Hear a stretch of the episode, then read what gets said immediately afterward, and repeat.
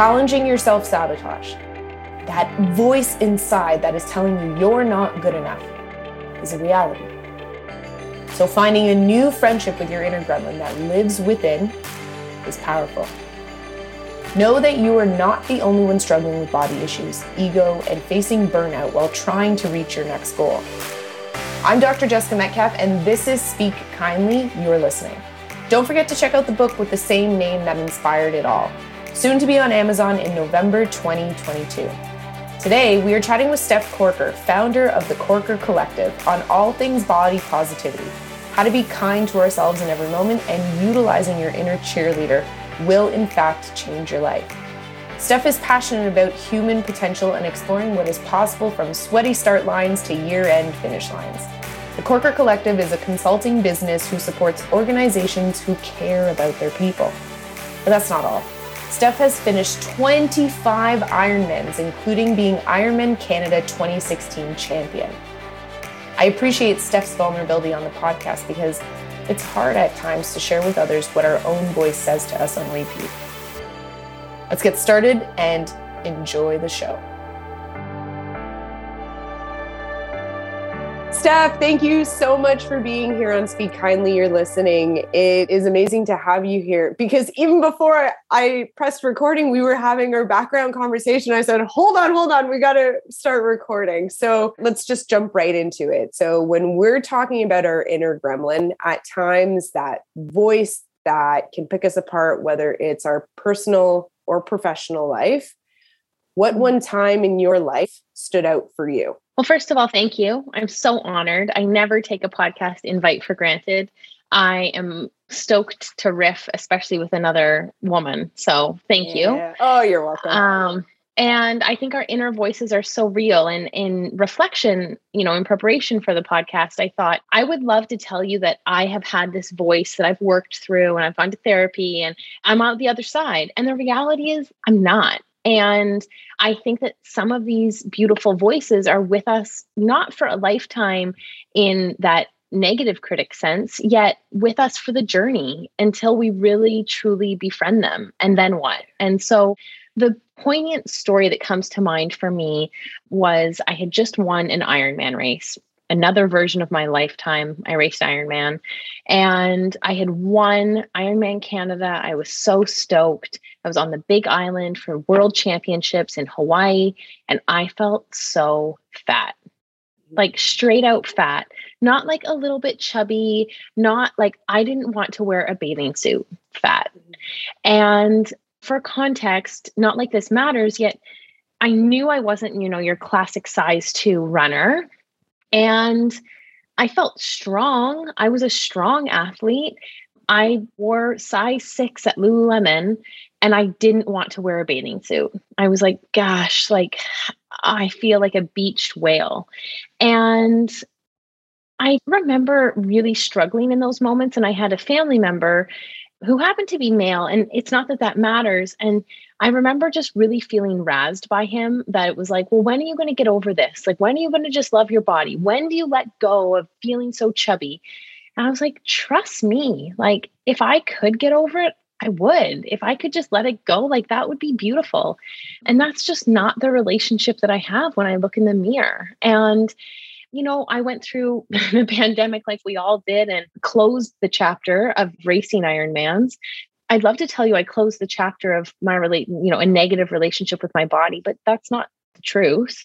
And I'm not a size six at all. And it's taken, you know, a, a, lot of therapy, and a lot of conversations to come to the other side to say, like, what will it take for me to love this vessel that's not associated with a number? So, not a finish line time, not a size of apparel. You know, how do I feel in my body? How do I fuel my body? And what are all of the other incredible things that this vessel is allowing me to do in this lifetime. And so, what I want to share is that this story is like the negative inner critic hasn't gone away, yet I think I have a new friendship with it. And that is what this chapter is now of how do I befriend this critic in a new way? And the most honest thing I can tell you is I don't think I'm alone being a woman that looks in the mirror and thinks, I wish something on my body looked different. And I think that our relationship with our bodies needs to be talked about more. It's so very fascinating because at times when initially I talk about what that inner critic or inner gremlin is to women, it presents very differently. And so some people mm-hmm. it's more prominent in business and some people it's more prominent if you're a mom and sometimes it shows up even as a sister or partner, right? And then mm-hmm. there's these components where exactly how you said where you're looking at yourself in the mirror and whether it's something associated with your body, but then how it starts to steamroll or turn into mm-hmm. a snowball effect. So mm-hmm. tell me about when you were standing on that podium and mm. those inner gremlin moments were passing through you. Were you able to cherish that moment that you had just won?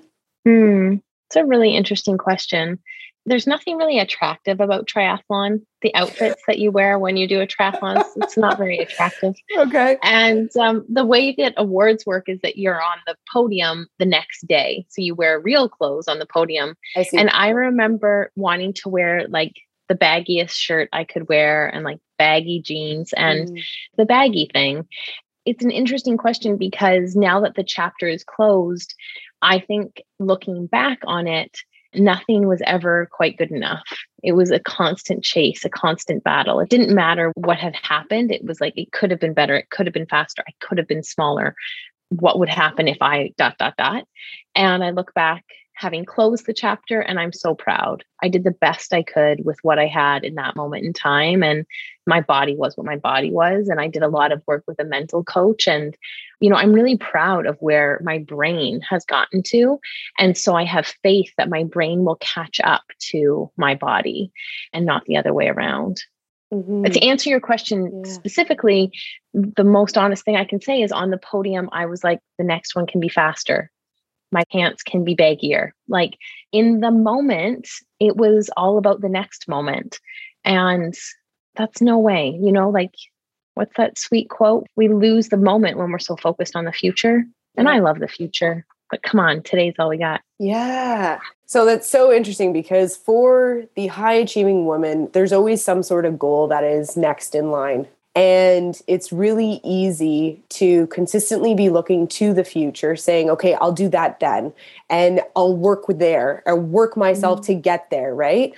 But forgetting to cherish that moment in time. So standing on that podium, like you have every visual in line of sight right there that's giving you mm-hmm. every indication that I just won.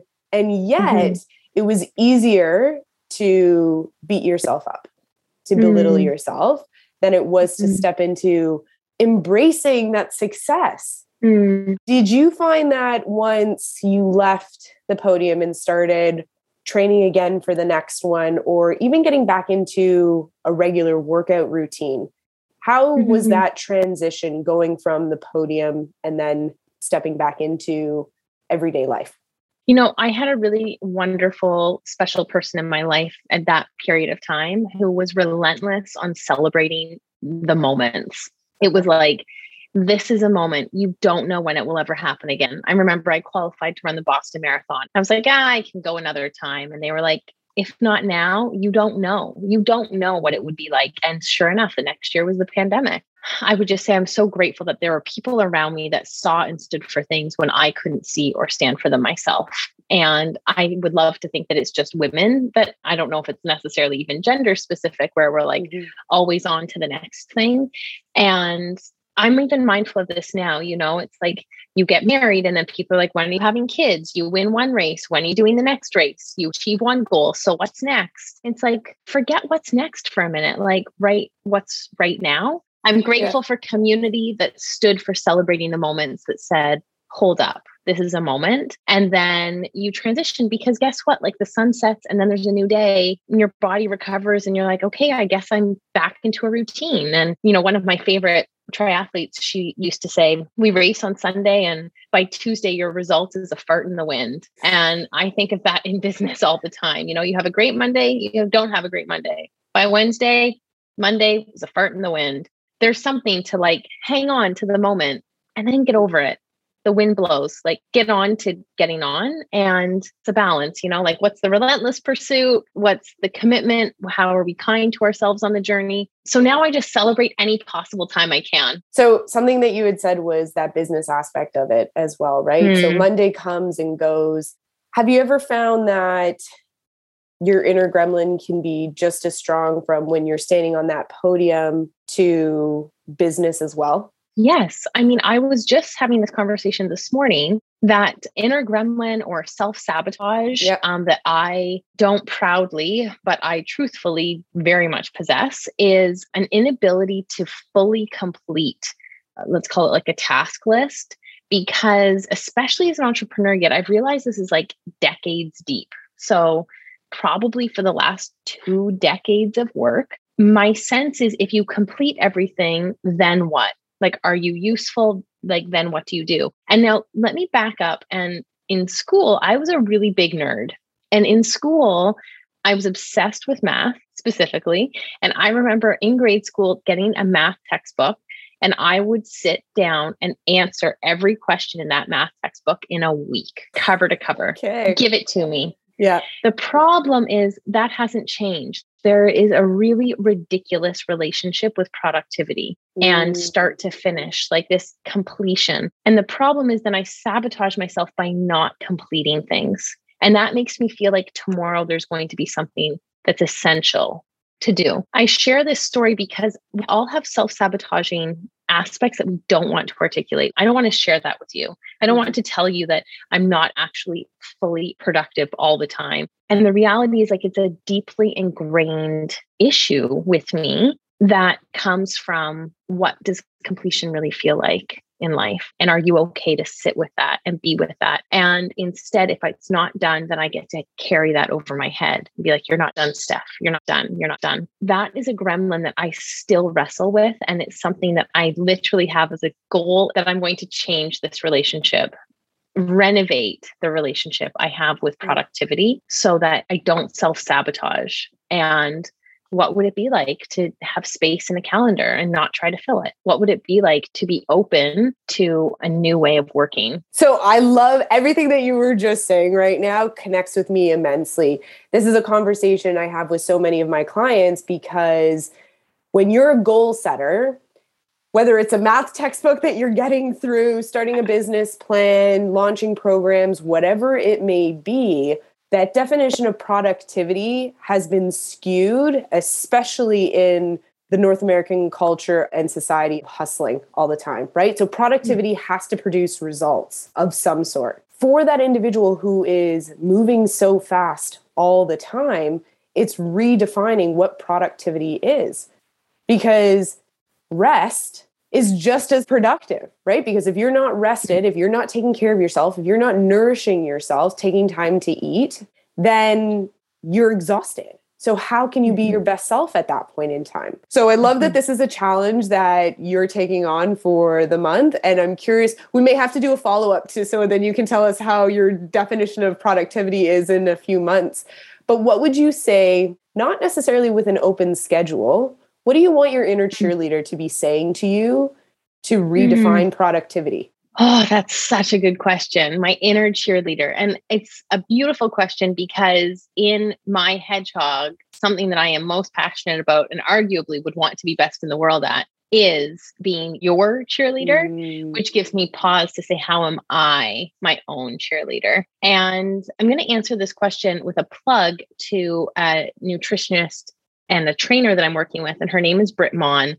And she's phenomenal. And people come to her. I mean, she's shredded and hot and a mama of three babies. And you're like, how do you do it? And I just say, you know, it's love and macros for that girl. Love and macros. She knows how much protein she's putting in her body and it's so rooted in love. And she's like, No, you're going to be in this restoration phase for as long as you need to be. Mm. And then we can start doing all the other things. And of course, I'm like, I want to squat this and bench that. and I want to get so strong. And she's like, Yeah, good luck, girl. Yeah. And, you know, my inner cheerleader would say, like, have you had enough water today? My inner cheerleader will like celebrate that I am nourished. And part of releasing a little bit of this productivity is allowing space for an extra hour of sleep. It's allowing space to say, it's like rewiring the integrity with myself. It's like, will you do what you say you do every day? And just do that for one day, one day at a time, and then do that again the next day. And that inner integrity is pretty monumental. So I see these as like small mountain peaks with a little integrity flag at the top. And it's like yeah. I'm climbing the mountain and I'm like, getting the flag every day. And I really give kudos to Britt to help reprogram what you were saying, you know, sleep and fuel and how we move our bodies out of mm-hmm. love. I mean, you hustle for work and you hustle for physicality. It's like, to what end? And yeah. Are we really doing the right thing? something that you had just said where you complimented Britt so amazingly. Like you were just cheering her up like you wouldn't believe. And it's so easy for us to compliment others, to praise others, to be other people's cheerleaders. And yet it can be mm. one of the hardest things for us to do to ourselves. Why is it at times easier to belittle ourselves mm. than it mm. to also be kind during challenging moments? Well, I don't know that answer, and I wish I did. I would like to go out to the animal kingdom and say, how do they love themselves exactly as they are? And what was the point in time that we did start speaking not as kindly to ourselves? Part of me feels like, is this evolution? Is this we're hard on ourselves to try to get better to keep going? I don't know if that's actually keeping us going though. So I can't pretend to know that answer. I wish we would all speak more kindly to ourselves because I think we would be more kind to one another. And I can't help it. Like someone who's self deprecating or hard on themselves, when they give other people compliments, I'm like, do they really mean it? If you can't talk to mm. yourself with that much love, then how do you give away that much love? It's like your love tank is empty.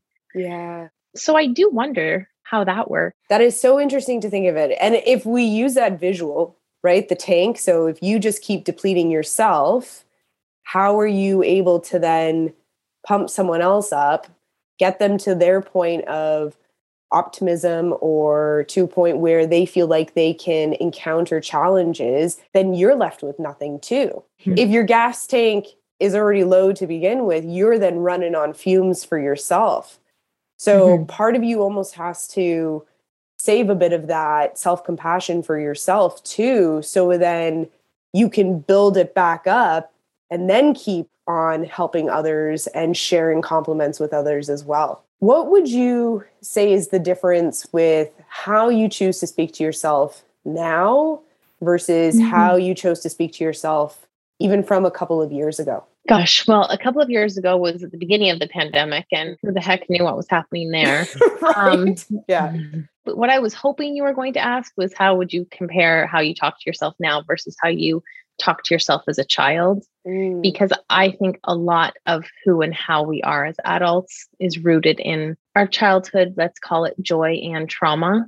And I often have to ask myself, what would little Steffi want to hear right now? And what did little Steffi not hear? So, my work of compassion for myself and for everyone else comes from what did or didn't I hear when I was a little girl. Mm. And in fairness, the things that I heard that were negative were probably few and very far between many other very wonderful things. And yet, it's not lost on me that my brain very much remembers those things. I think that now we become adults and unfortunately our brains remember some not so wonderful things. And so I would say, you know, the work of the last two years or the work of the last two decades has been having a lot of compassion for our childlike selves. And, you know, as my friends have children and I, you know, we sit and look at these newborns with awe and pure magic. And I often ask, like, when was the moment that we started to become jerks? Because when they were born, they are the most special magical creatures ever. Two years ago, I got a puppy. His name's Bernie. He's my whole universe. And he's so naughty, and yet he's so wonderful. And I was like, I haven't changed how much I adore this little bundle. And so that's the long answer to say, I really pause and I think, how can we hold true the like magic and the awe that we see when things are fresh and new and not let us become so jaded and and harsh and not kind. Mm-hmm. What would you want to say to little stuff right now? Keep going, kiddo. keep going. I I was such a fun kid. I had so much fun. I brought the fun. I was the fun. I was a happy, creative little soul. Mm-hmm. And I look back and think, you know, she always thought she was too chubby and she didn't like her widow's peak. Physicality was such an issue. And I'm like, oh, girl, if you only knew. It's not going to change and you're going to keep doing fun things. So keep the fun, drop the story. Your body's beautiful. Those words are so powerful. I hope you carry them into your productivity change. And if those are words, and to our listeners right now, take that moment. If that means you're mm. pausing the episode or when you leave here today, you're taking that moment and asking yourselves, what do you, as your inner cheerleader right now, want to say mm. to your inner child?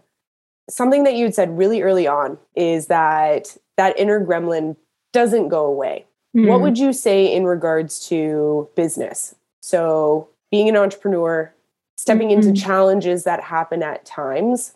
Mm-hmm. How do you move through when that inner gremlin starts to follow you into your work? I have no compartments and I'm not excellent at articulating any form of boundaries because my life is one big white fence. Like, mm. come on in. If you're a friend, if it's work, like, come on in. I don't like boundaries. I'm not great for that. I respect other people who have them. They're not for me. So when you say, How does the inner gremlin come to work? And I'm like, Well, if I'm the same person at work as I am on the podium, as I am on the yeah. trail, the gremlin's still is still me, there, you know, on my shoulder all the time. And my questions, and, and this comes from my days of triathlon, but I just used to say, Are you proud? Are you doing your best? And are you kind? So that could be in the middle of a marathon, it could be in the middle of work. You know, if I'm sending an email, I pause and I'm like, Am I proud of this? Is this the best that I can do? Is this kind? And if it's not, you don't hit send. And if you aren't in that right flow state, I need to stop what I'm doing and have an attitude adjustment. I call it a checkup from the neck up and reprogram what's going on. So mm-hmm. the gremlin comes everywhere. I would love to say that the gremlin keeps me humble and hungry. The gremlin keeps me hungry. I up for the top of these little peaks I think we have an interesting relationship with hustle. And I think as long as we're not hustling to look good and yet hustling on purpose, then as I would say to little Steffi, keep going. Oh, yeah. Oh, I love that. Thank you so very much. Steph, what do you have yeah. coming up over the next couple of months that everyone can look out for? I would tell you that I wrote a book yeah. it's called The Now What and it's for people who've lost their job, quit their job, or want a new job. It's something that I've I made myself feel really small about, and the truth is, it's really cool. It's a really cute book.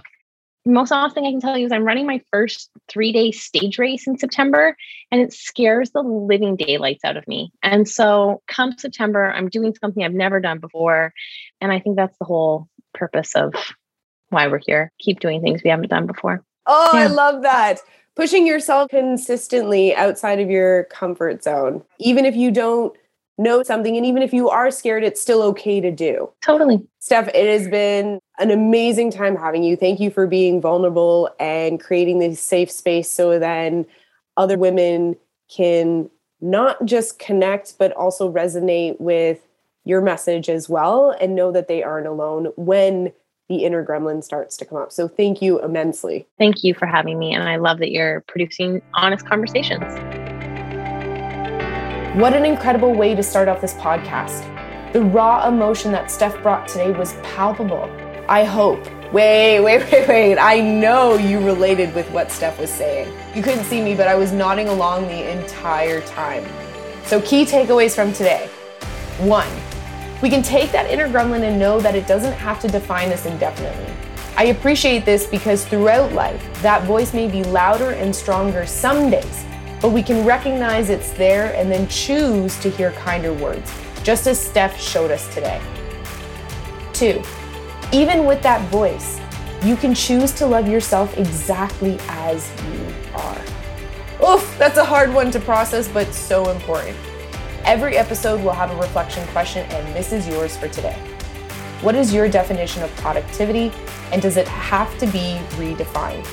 When you have found your answer, send me a DM on Instagram or an email to info at drjessicametcalfe.com. That's info at drjessica, M-E-T-C-A-L-F-E.com. Thank you so much for joining us today and looking forward to our next guest, James Stoller, who will be chatting to us about the importance of decluttering not just your business, but your mental state as well.